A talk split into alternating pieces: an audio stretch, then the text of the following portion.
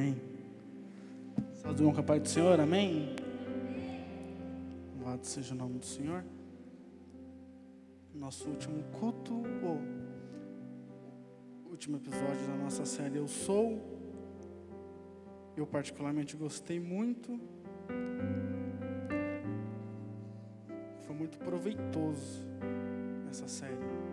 Deus falou muito ao meu coração através das palavras que foi ministrada. E hoje não será diferente.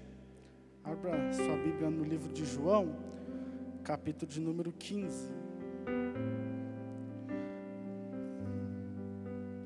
Eu gosto desse púlpito aqui, dessa. O outro é mais frágil, né? Às vezes dá vontade de dar um tapa assim, você pensa duas vezes antes.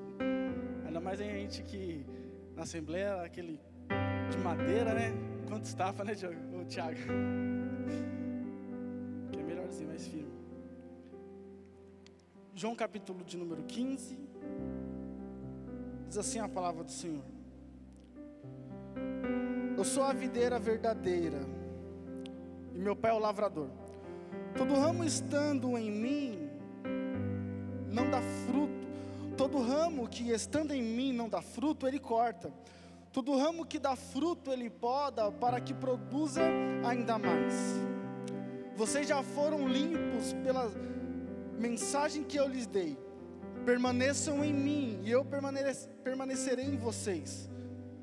Pois assim como o ramo não pode produzir fruto, se não estiver na videira, vocês também não poderão produzir fruto, a menos que permaneçam em mim. Sim, eu sou a videira, vocês são os ramos. Quem permanece em mim e eu nele, produz muito fruto, pois sem mim vocês não podem fazer coisa alguma. Quem não permanece em mim é jogado fora, como um ramo imprestável e seca. Esses ramos são ajuntados como no monte para serem queimados. Mas se você permanecerem em mim e as minhas palavras permanecerem em vocês, pedirão o que quiserem e isso lhes será concedido. Quando vocês produzem muitos frutos, trazem glória, trazem grande glória a meu Pai e demonstram que são meus discípulos de verdade. Eu os amei como o Pai me amou permaneçam no meu amor. Quando vocês obedecem aos meus mandamentos, permanecem no meu amor. Assim como eu obedeço os mandamentos de meu Pai e permaneço no amor dele. Eu lhe disse essas coisas para que fiquem repletos das minhas alegrias, da minha alegria. Sim, sua alegria transbordará. Este é o meu mandamento. Ame uns aos outros como eu amo vocês. Não existe amor maior do que dar a vida por seus amigos. Vocês serão meus amigos se fizerem o que eu ordeno.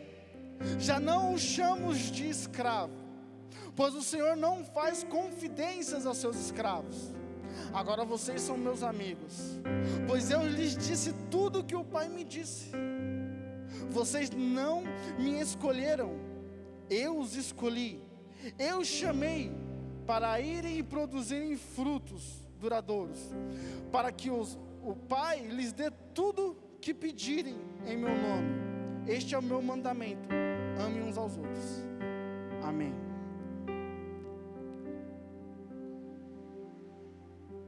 Deixa eu colocar aqui nos bolsos.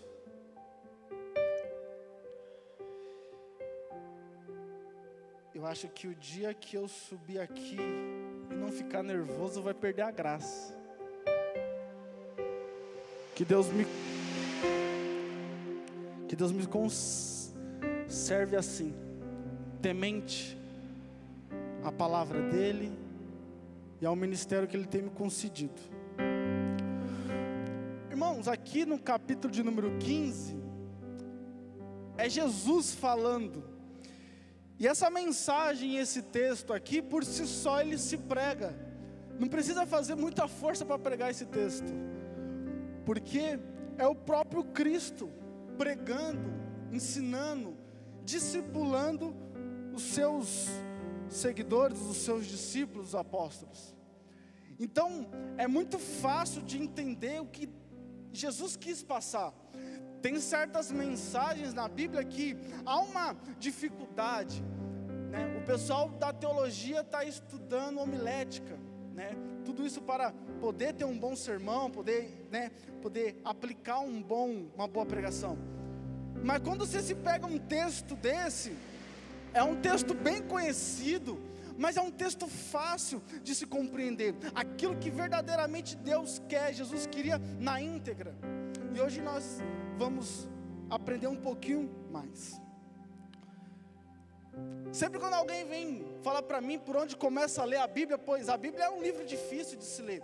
Eu sempre indico para eles começarem pelo Novo Testamento. Eu sempre falei isso.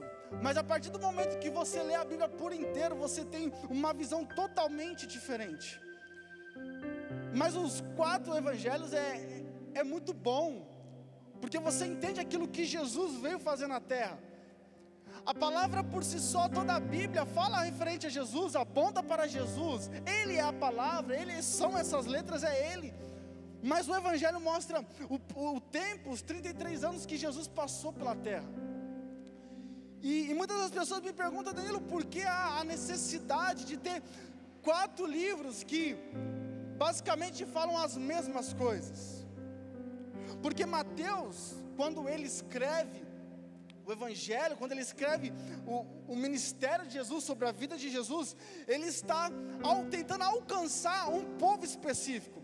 Então Mateus ele escreve para os judeus. Marcos ele escreve para os romanos. Lucas, que era o médico, ele não andou com Jesus, que nem Marcos também não andou com Jesus. Eles fizeram uma pesquisa, eles estudaram. Marcos andou com Pedro e Paulo. Lucas andou só com Paulo, então tudo aquilo que Paulo falava, tudo aquilo que Pedro falava, ou aquilo que estava gravado, aquilo que estava guardado, eles escreviam. E Lucas escreveu para os gregos. E João ele escreve, é, uma, é um livro universal, ele escreve para todos. E eu estou terminando o livro de João, eu parei no capítulo 15. O, o livro de João por completo é uma briga entre Jesus e os fariseus. É uma briga entre Jesus querendo falar: Eu sou o filho de Deus, eu sou o Messias. Então, o livro todo é Jesus querendo provar para aqueles que ele era o filho de Deus. Teve uma vez que Jesus, em João capítulo 8, Chegou ao ponto de Jesus debater com os fariseus, ao ponto deles pegarem pedras para atacar em Jesus, porque eles não aceitavam ver Jesus falando que ele era o filho de Deus. E naquele momento eles começam a discutir entre Abraão e Jesus. E aqui em João capítulo 8, no versículo de número 58, nós até pulamos esse eu sou. Jesus diz assim: lhe digo a verdade, antes mesmo de Abraão nascer, eu sou, eu já era. O grande eu sou que nós, que todo mundo enfatiza, que mais as pessoas conhecem, é o de Êxodo. Quando Deus chega até Moisés e fala: Moisés, vai até Faraó e fala para Faraó liberar o povo. Moisés fala: Senhor, mas eu não sei nem falar porque Moisés era gago. Aí Deus fala assim: Moisés, então leva o seu irmão Arão. Porque Arão tinha uma, o dom da eloquência, Arão sabia falar, mas quando Moisés pergunta para Deus, fala: Deus, mas quando eu chegar diante de Faraó, ele vai me perguntar quem me enviou. Aí Deus fala assim: fala para Faraó, que o eu sou te enviou. Traduzindo, Jesus, Deus queria dizer: o eu sou, eu sou aquilo que você precisa que eu seja. Então eu sou aquilo que você necessita. Então nós entendemos à luz da palavra. O eu sou sempre partirá de uma necessidade própria. Então, sempre quando Jesus disse eu sou, porque havia uma necessidade de alguém.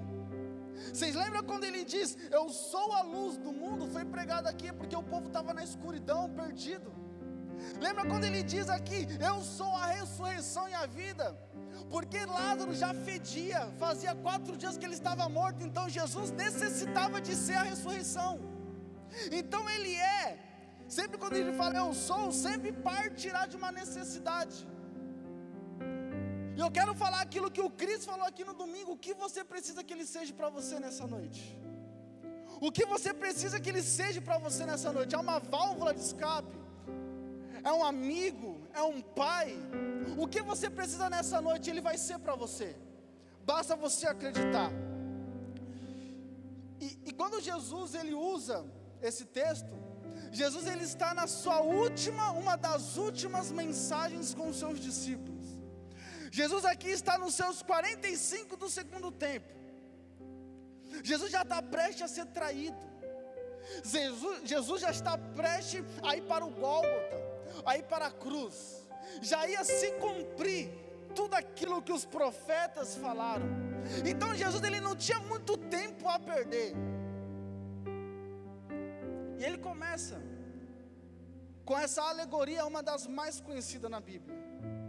Eu sou a videira. Eu quero acompanhar com vocês tudo que o Espírito Santo ministrou no meu coração. Jesus diz assim: Eu sou a videira, e meu pai é o lavrador. Jesus, ele é a videira, nós somos o ramo. E há um lavrador ou um vincultor. Então vai dizer Jesus assim: Eu sou a videira, vocês são os ramos, mas há um agricultor, há um lavrador, que é o meu pai, é ele que poda, é ele que cuida, e vocês dão o fruto.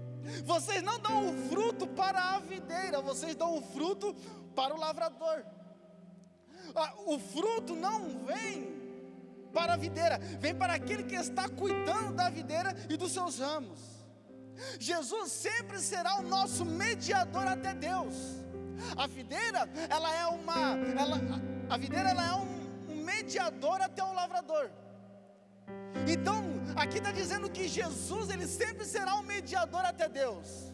Quando Adão peca, lá no, no, no Gênesis, abre uma, um caminho, abre um buraco entre o homem e Deus. Então havia uma necessidade de Jesus vir e ser mediador entre Deus e os homens. Então Jesus ele foi uma ponte entre o homem e Deus. Jesus ele foi o que ligou o homem até Deus. Então Jesus ele é o nosso mediador até Deus. Então quando nós falamos com Deus, quando nós pedimos algo para Deus, sempre tem que ser através de Jesus. Mas não basta só Jesus ser o nosso mediador até Deus. Se faz necessário também ele ser o nosso mediador até as pessoas. Jesus ele tem que ser o nosso mediador, não simplesmente até Deus, mas em tudo. Então eu já não tenho uma amizade com você simplesmente por ter, é através de Jesus que eu tenho uma amizade com você. Eu não me relaciono com as pessoas simplesmente por mim, não, eu me relaciono com as pessoas através de Jesus. Eu não tenho um relacionamento com a minha esposa simplesmente por mim, não. Meu relacionamento com a minha esposa é através de Jesus. Então Jesus não tem que ser só o nosso mediador até Deus, ele tem que ser o nosso mediador até as pessoas. Porque a palavra do Senhor vai dizer assim: ninguém vem ao Pai senão por mim. Aqui Jesus está dando ênfase no que? Mediador entre Deus e as pessoas. Ninguém vem ao Pai a não ser através de mim.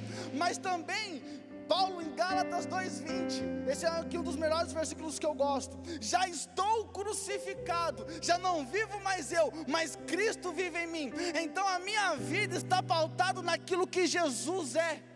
Não tem mais a ver comigo, tem a ver com Ele. Eu já não vejo o mundo sobre a minha ótica, mas sobre a ótica de Cristo. Então Jesus ele não pode ser só o nosso mediador até Deus, mas ele tem que ser o nosso mediador até as pessoas. O Jorginho disse aqui: Jesus, Ele quer ser seu tudo. Ele não quer ser simplesmente a sua prioridade, Ele quer ser seu tudo. Mas aí, Jesus, Ele começa a falar do versículo 2 até o versículo 6, que tem dois tipos de ramos: o produtivo e o improdutivo. O que ele quis dizer aqui? O que ele quis passar aqui? Porque ele dá dois tipos: o produtivo e o improdutivo. Porque Mateus 7,20 ele também diz: portanto, é possível identificar a pessoa pelos seus frutos. possível você identificar uma pessoa pelos frutos dela. Muitas das vezes nós nos iludimos com o estereótipo, nós nos iludimos com o jeito de falar da pessoa. Muitas das vezes, quantas vezes eu me iludi, porque quando o camarada pegava no microfone, ele era muito bom, ele mostrava ser muito bom, mas eu não olhava para os frutos, e a palavra do Senhor diz: você vai conhecer a árvore, você vai conhecer a pessoa pelo fruto que ela está dando. Então, se você conhece uma pessoa, você fala que ela é uma bênção, você tem que ver os frutos que ela tem dado para Jesus, porque ela pode ser uma pessoa produtiva, ou ela pode ser uma pessoa improdutiva, porque há esses dois tipos de, de, de pessoas, de ramos: aqueles que dão fruto e aqueles que não dão fruto. Então nós não devemos olhar para as pessoas simplesmente para, pelos status que ela posta, simplesmente por aquilo que ela demonstram ser em duas horas de culto, porque isso não basta, é os frutos que vai identificar quem você é. Então faça uma análise sobre sua vida e vê os frutos que você tem dado para o reino. Aí você vai identificar e vai entender a sua identidade em Cristo, no corpo de Cristo. Não podemos nos iludir por aquilo que é aparente. O que é? Quem são as pessoas que são improdutivas? Improdutivo é aquele que até está perto, mas não se envolve. Improdutivo é aquele que está no meio de nós. Ele até vem, mas ele não requer um compromisso. Não quer se comprometer, não quer gerar fruto. Ele até vem, ele até está, porque a palavra do Senhor vai dizer assim: a videira os dois ramos estão na videira. E se a videira é Jesus, os dois estão em Jesus. Os dois vêm no culto. Os dois estão juntos. Os dois estão aqui. Mas há diferença entre o que dá fruto e o que não dá fruto. Não basta simplesmente estar aqui no culto. Não basta sim, simplesmente vir. Tem que gerar fruto. O produtivo é aquele que até ele se intromete. Ah, eu quero até fazer, mas ele não se submete. Sabe qual que é um ramo improdutivo na videira? É aquele que suga os, os nutrientes da videira, mas não gera um fruto para o lavrador. O ramo que não dá fruto, ele está aqui e ele fala: Senhor, me dá, Senhor, eu quero, Senhor, me abençoa, Senhor, eu preciso, Senhor, eu preciso isso, eu quero isso, eu quero chegar nesse tal lugar, mas ele não quer gerar fruto, ele suga da figueira, mas ele não quer gerar um fruto para o lavrador, ele não quer gerar absolutamente nada. E o produtivo? O produtivo é mais fácil, irmãos, não tem muito segredo para o produtivo. Só a gente lê o versículo de número 5. Sim, eu sou a videira, vocês são os ramos. Quem permanece, tá fácil. Quem permanece em mim e eu nele, produz muito fruto. Pois sem mim vocês não podem fazer coisa alguma. Então, dá mais trabalho ser improdutivo do que ser produtivo. Para você ser produtivo, você tem que fazer muita coisa. Não, para você ser produtivo, você tem que só permanecer em Cristo. Não tem muito segredo, mas olha que a palavra diz: permanecer. Permanecer é diferente de estar. Todo mundo está no culto, todo mundo está em Cristo, mas poucas pessoas permanecem nele. Porque permanecer quer dizer de dia após dia e eternamente. O estar quer dizer estado, momento e passageiro. Jesus está dizendo: tem que permanecer. Há necessidade de permanecer dia após dia. Não é permanecer duas horas, três horas, um final de semana. É todo dia. Aquilo que você vive aqui tem que refletir na segunda, na terça, na quarta e assim continuamente. Permaneça em Cristo permanecer em Cristo. Jesus está falando, permaneça em mim. Irmão, você acha que não dá vontade de desistir? Você acha que não dá vontade de chutar o balde? Você acha que não dá vontade de ficar? Você acha que eu não fico triste? Muitas vezes, mas eu permaneço dia após dia. Eu me alimento dele dia após dia. Eu tenho que permanecer. É um leão a cada dia. Não permaneça só um momento. Não se iluda simplesmente com duas horas de culto produza, dê fruto. Permanecer, permanecer é falar como ele falava, permanecer nele é andar como ele andava, permanecer é amar como ele amava. é permanecer nele. O objetivo é ser tão produtivo ao ponto das pessoas nos confundir com Cristo. Porque lá em Atos, os discípulos estavam em Antioquia. Os discípulos de maneira nenhuma falaram que ele era um cristão. Eles não falaram, mas a atitude deles, a maneira que eles falavam, a maneira que eles andavam, a maneira. Porque Jesus ele morreu, morreu, subiu ao céu. Mas o que, eles fizeram? Eles permaneceram. Eles não estavam simplesmente naquele três anos de ministério de Jesus, não. Aquilo que Jesus fez em três anos de ministério gerou no coração dele um fruto que gerou a eternidade. Então eles permaneceram. Jesus já não estava ali, mas eles permaneceram. Versículo 7. Mas, olha o que Jesus está ensinando. Se vocês permanecerem em mim, e minha palavra permanecer em vocês, pedirão o que quiserem, e isso lhes será concedido. Irmãos, depois que eu li isso daqui, eu falei: Jesus, mas é tão fácil assim. Olha o que Jesus está falando, não é difícil de entender. Ele fala: se vocês permanecerem em mim, as minhas palavras permanecerem em vocês. Aí a gente dá uma ênfase nessa terceira, na, na parte C: pedirão o que quiserem, e isso lhes será concedido. Jesus está falando assim: o que vocês pedir, lhes será concedido. Não, mas não, não, o que vocês pedirem, será concedido a vocês. Mas todavia, Porém, todavia, entretanto, eu costumo dizer que contexto explica texto. Olha o que ele fala um pouquinho antes. Mas se vocês permanecerem em mim, Danilo, então, eu já entendi que eu preciso permanecer em Cristo, e eu já entendo a maneira que eu tenho que permanecer em Cristo, beleza. Mas ele fala assim: mas tem mais uma coisa, e as minhas palavras permanecerem em vocês. Então, o segredo não é só pedir, tem que permanecer. O segredo não é só permanecer, as palavras têm que permanecer em vocês. Então, se a palavra permanece em vocês, nós vamos ler Tiago 4. Tiago 4, eu não vou ler para ganhar tempo, mas Tiago 4 vai dizer assim: Pedi e não recebestes, não recebestes? Porque pediu mal, pediu por gastar dos seus vossos deleites. Em outras palavras, vocês até pedem, mas quando vocês pedem, vocês pedem para o seu próprio prazer. É Tiago nos ensinando a orar de maneira bíblica e certa, uma maneira que não falha.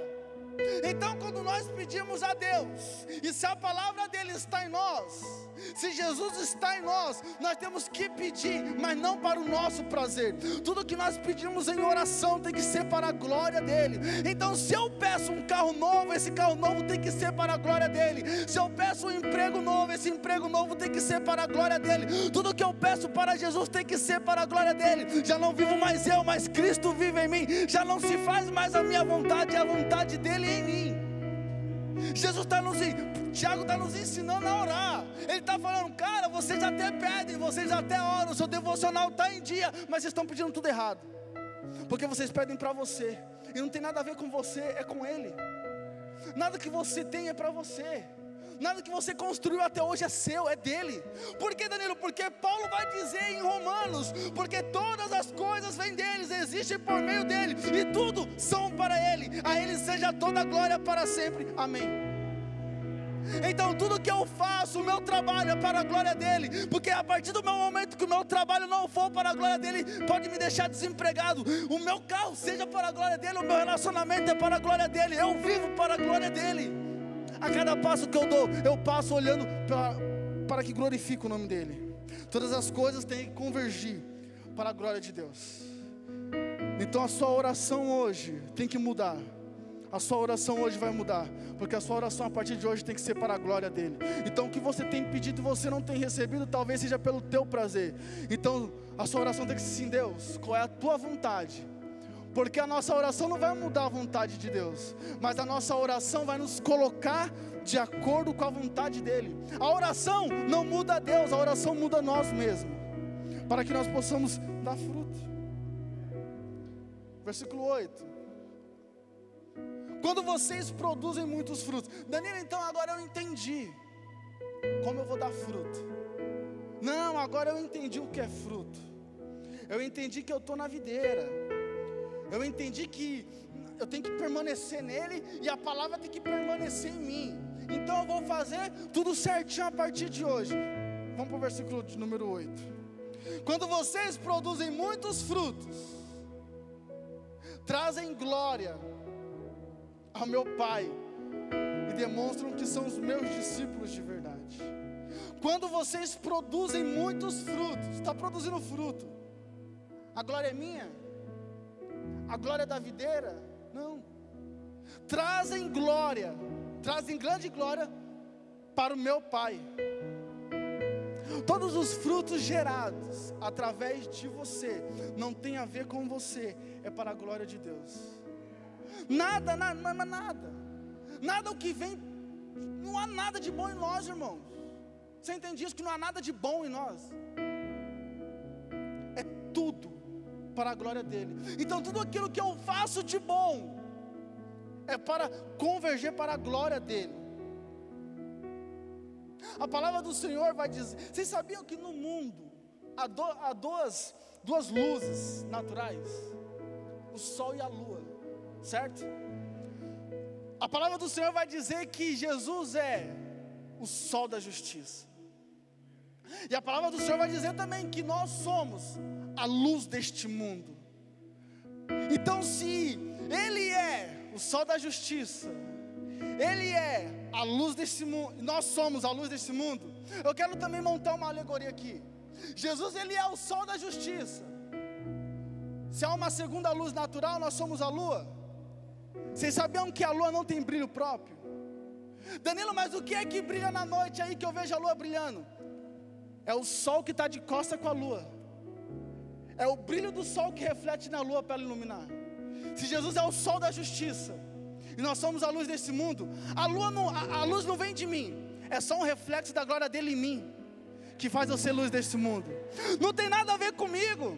Não é, eu estou aqui pregando, mas não tem nada a ver comigo. A mensagem não é minha. Eu sempre falo isso. A mensagem, o mensageiro não tem nada a ver, a mensagem que é poderosa, eu só sou um canal de bênção.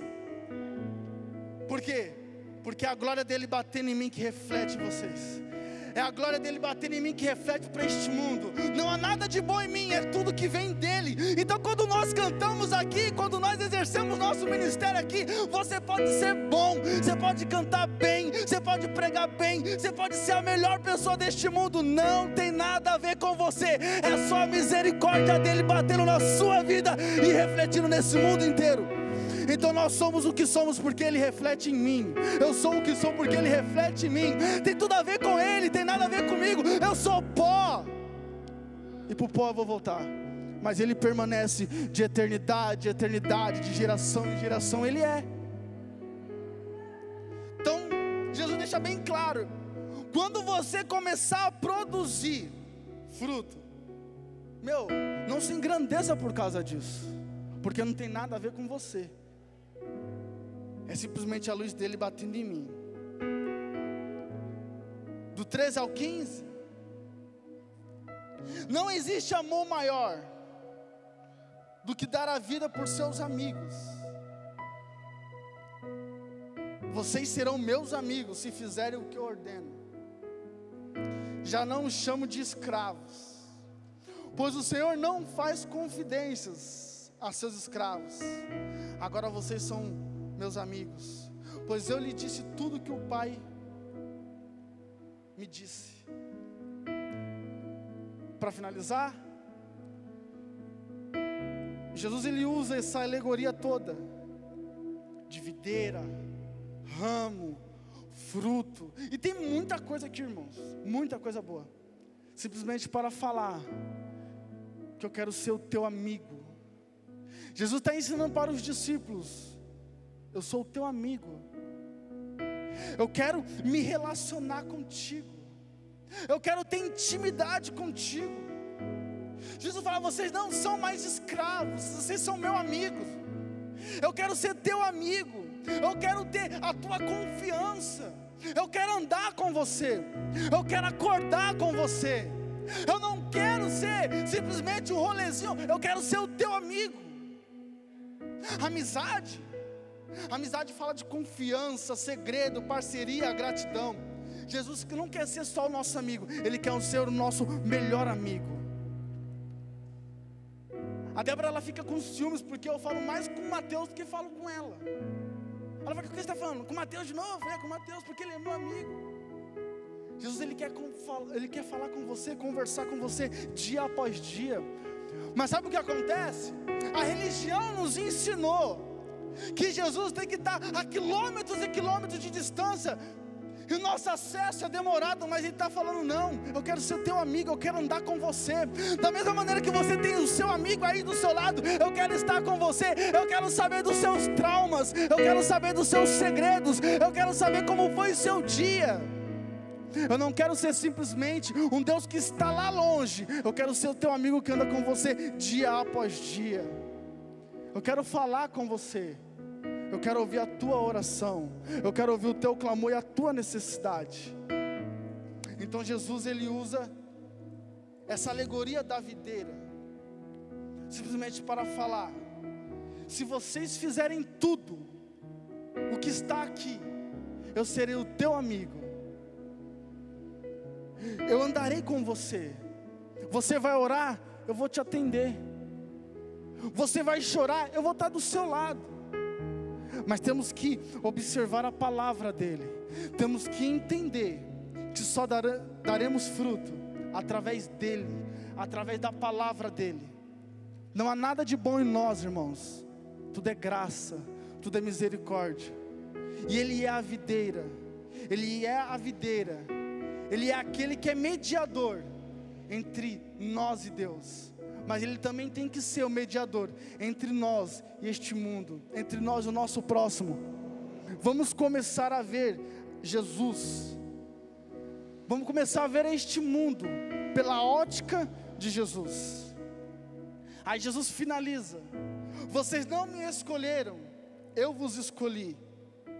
Eu os chamei para irem e produzirem frutos duradouros para que o Pai lhes dê tudo que pedirem em meu nome. Este é o meu mandamento: amem uns aos outros.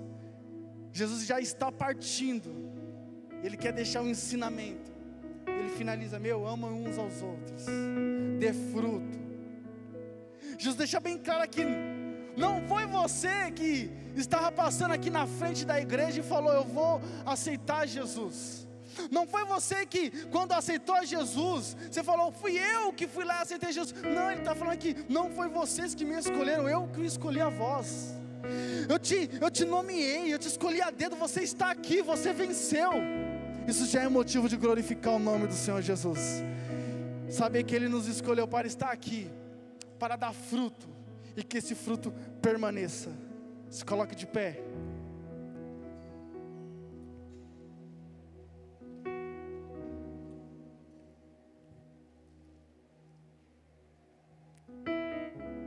Sou a videira verdadeira.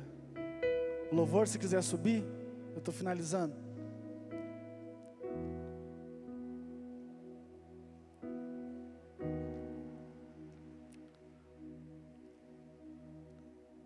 Olhe para a sua vida hoje. Vê os frutos que você tem gerado para o reino de Deus. Tenta observar se você tem gerado frutos para glorificar o nome do Senhor ou se não, esse é o momento de você se arrepender. Esse é o momento de você entender que você não é nada sem Ele, sem a videira verdadeira. Eu quero orar por você. Coloque a mão no seu coração. Feche seus olhos. Pai. Eu quero te agradecer, Senhor Jesus. Por mais uma noite o Senhor falou aos nossos corações. Obrigado pela tua misericórdia, pela tua palavra. Obrigado, Deus, pois nós entendemos aqui que não somos nada sem ti. Não somos nada e sem, sem a tua presença, sem o teu poder, nada podemos fazer. E tudo que vem de bom de nós, Senhor Jesus, é para a glória do teu santo nome. Deus, nós queremos ser o ramo que dê fruto, Senhor Jesus, e que esse fruto permaneça. Pai, nos use, aonde nós estivermos, Senhor Jesus. Nos use, Senhor Jesus, para apregoar o teu reino, Senhor Jesus, falar da tua palavra, anunciar a tua vontade, Deus. Cuida de cada um aqui nessa noite. É o que eu te peço, Senhor Jesus.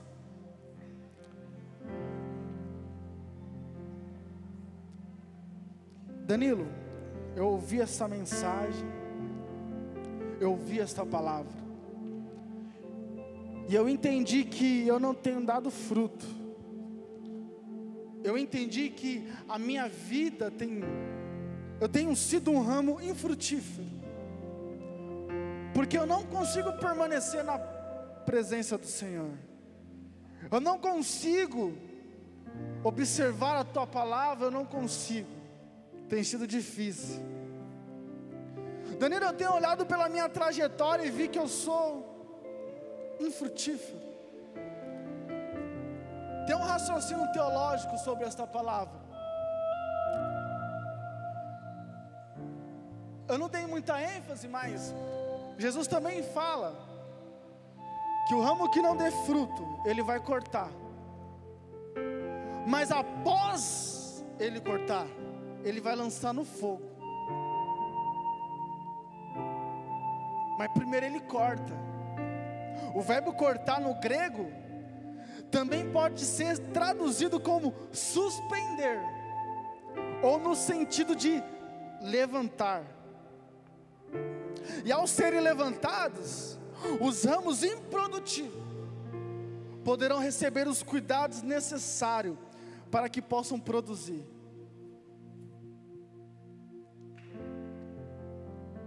Você hoje pode não estar tá dando fruto, mas ainda há uma esperança para a árvore cortada.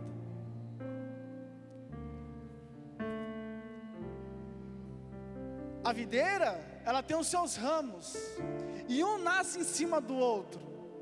Muitas das vezes, aquele que está embaixo não consegue receber os nutrientes do sol, e por isso ele não dá fruto. Mas no grego diz que ele vai cortar, e cortar é levantar o ramo que não tem dado fruto. Aí, se o ramo entender que ele tem que produzir, se o ramo entender que ele tem que gerar fruto, haverá esperança para ele. Eu quero te dizer nessa noite, ainda que você não dê fruto, ainda há uma esperança para você. Ele vai te levantar nessa noite. Ele vai te erguer nessa noite. E você vai começar a dar fruto. Certo dia eu estava conversando com o Mateus, ele falou, mano, como é difícil, porque tem muitas pessoas que estão no ambiente de culto, muitas pessoas estão lá para, para cultuar, para, para gerar culto, mas quantas pessoas são simplesmente pessoas que vieram para assistir um culto? Mas Jesus não veio simplesmente para você ser um telespectador, Jesus veio para que você produza e que seu fruto permaneça. Hoje é a tua oportunidade de começar a produzir. Hoje é a oportunidade do seu fruto começar a nascer. Se for preciso, abre mão dessa amizade que não tem te levado a produzir. Se for preciso, abre mão desse relacionamento que não tem te feito gerar frutos para o reino de Deus.